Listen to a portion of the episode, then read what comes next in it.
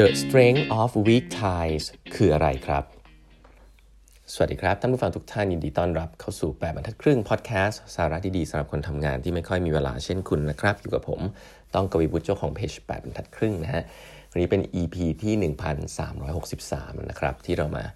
พูดคุยกันนะครับคลาส The Innovation Trilogy 3คลาสนะครับที่จะสอนครบเลยนะครับ ทั้ง mindset skill set แล้วก็ tool set นะครับคลาสออนไลน์ออนไลน์นะครับสั้นๆนะครับ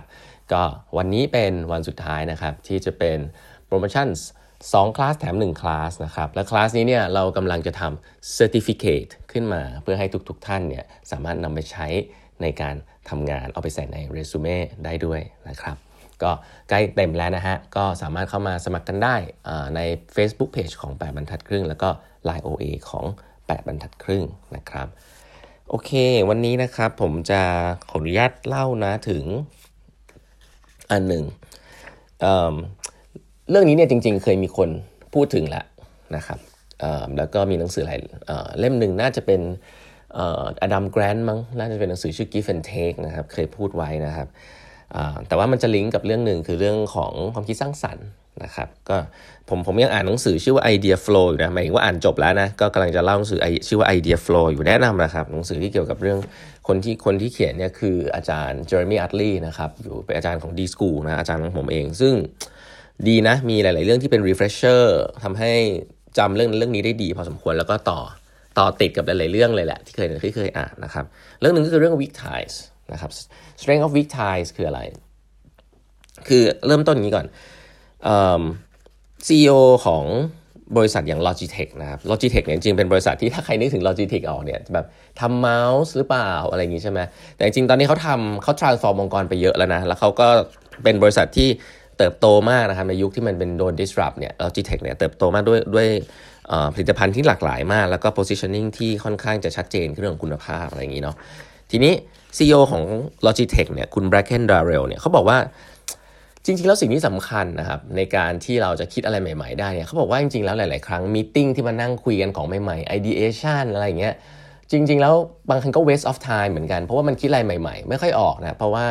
คนในองค์กรก็เป็นคนเดิมๆนะครับสิ่งที่เขา prioritize มากๆเลยนะครับ แล้วก็พยายามจะทำมากๆเลยก็คือ การใช้เวลาไปกับการพูดคุยกับคนนอกองค์กรนะครับอันนี้คือ CEO นะ คือจะมีสิ่งที่เรียกว่า learning circle learning learning circle ซึ่งจริงก็คือนัดนัดกินข้าวแหละ เขาจะนัดกินข้าวกับคนรู้จักนะครับที่อยู่ในหลาย ๆ วงการตลอดเวลา แล้วเขาบอกว่าอันเนี้ยมีประโยชน์แล้วก็ได้ไอเดียใหม่ ๆ เยอะมาก ๆ เลยกว่าการ brainstorm กับคนภายในองค์กรเองนะครับ ซึ่งอันนี้มันก็จะลิงก์กลับมาสู่เรื่องของ divergent thinking อะเนาะ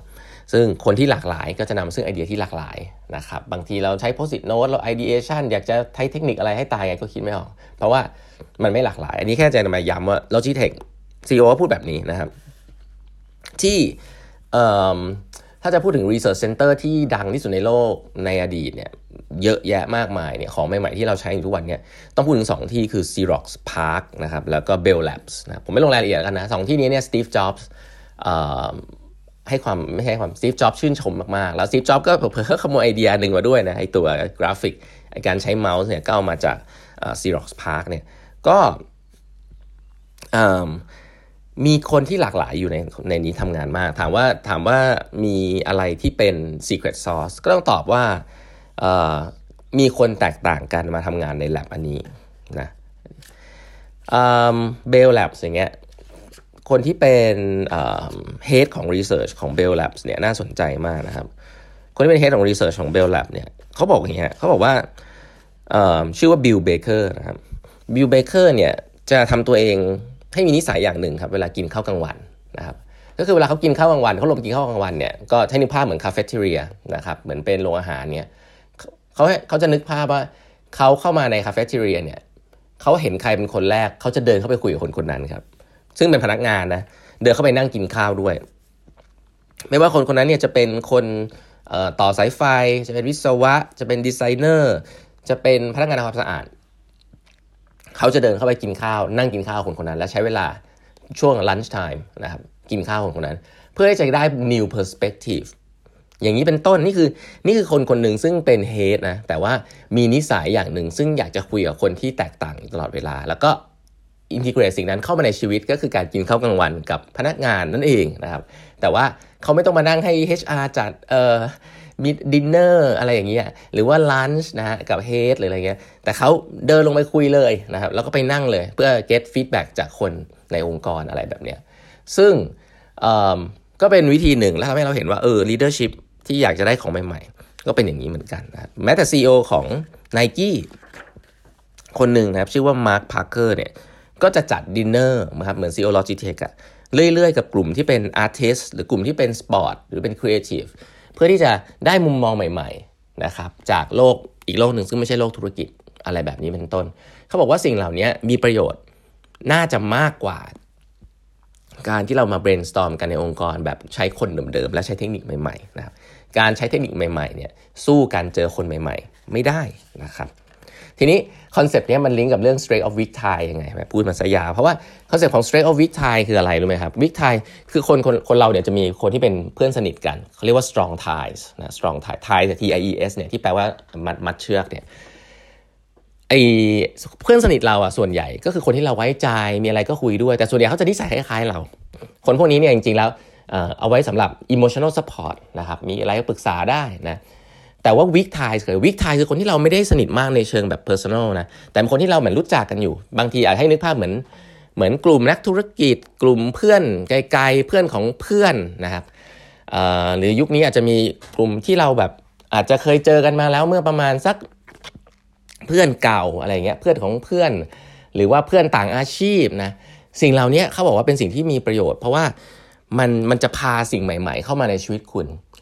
คนที่เป็น strong ties เนี่ยเป็น emotional support แต่เขาจะใกล้รู้จักคุณดีมาก แล้วคุณก็รู้จักเขาดีมาก มันไม่ได้พาสิ่งใหม่เข้ามา weak ties เนี่ยคือจุดที่คุณไม่ได้สนิทมาก แต่มันหลากหลาย ให้คุณเนี่ยพยายามเข้าหาคนเหล่านั้นด้วยนะครับ แล้วก็เขาเรียกว่าเน็ตถ้าเป็นภาษาของของอดัมแกรนต์ก็คือเน็ตสร้าง network เหล่านั้นไว้ เพราะ network เหล่านั้นแหละครับที่จะพาของใหม่ๆเข้ามาในชีวิตคุณครับ เพราะฉะนั้น weak ties ก็มีความสำคัญนะครับ ผมเคยเล่าเรื่องนี้ให้ฟังก็คือว่าตอนที่ผมแบบยังเพิ่งกลับมาจากที่อเมริกาเนี่ยผมก็ไม่ได้อยากจะเขียนหนังสืออะไรนะ แต่ผมสนใจว่าอ่านหนังสือของพี่แท็บนะแล้วผมชอบมากชื่อหนังสือ Marketing Everything มั้งผมพี่แท็บแกเขียนอีเมลไว้ข้างล่างอะผมไม่รู้จักพี่แท็บนะพี่แท็บรวิศ Mission To The Moon เนี่ย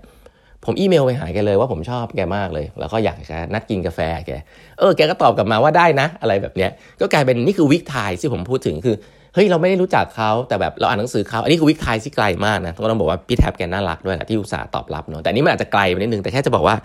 เฮ้ยถ้าเราคิดและ proactive ที่จะรู้จักกับคนที่ต่างสาขากับเรา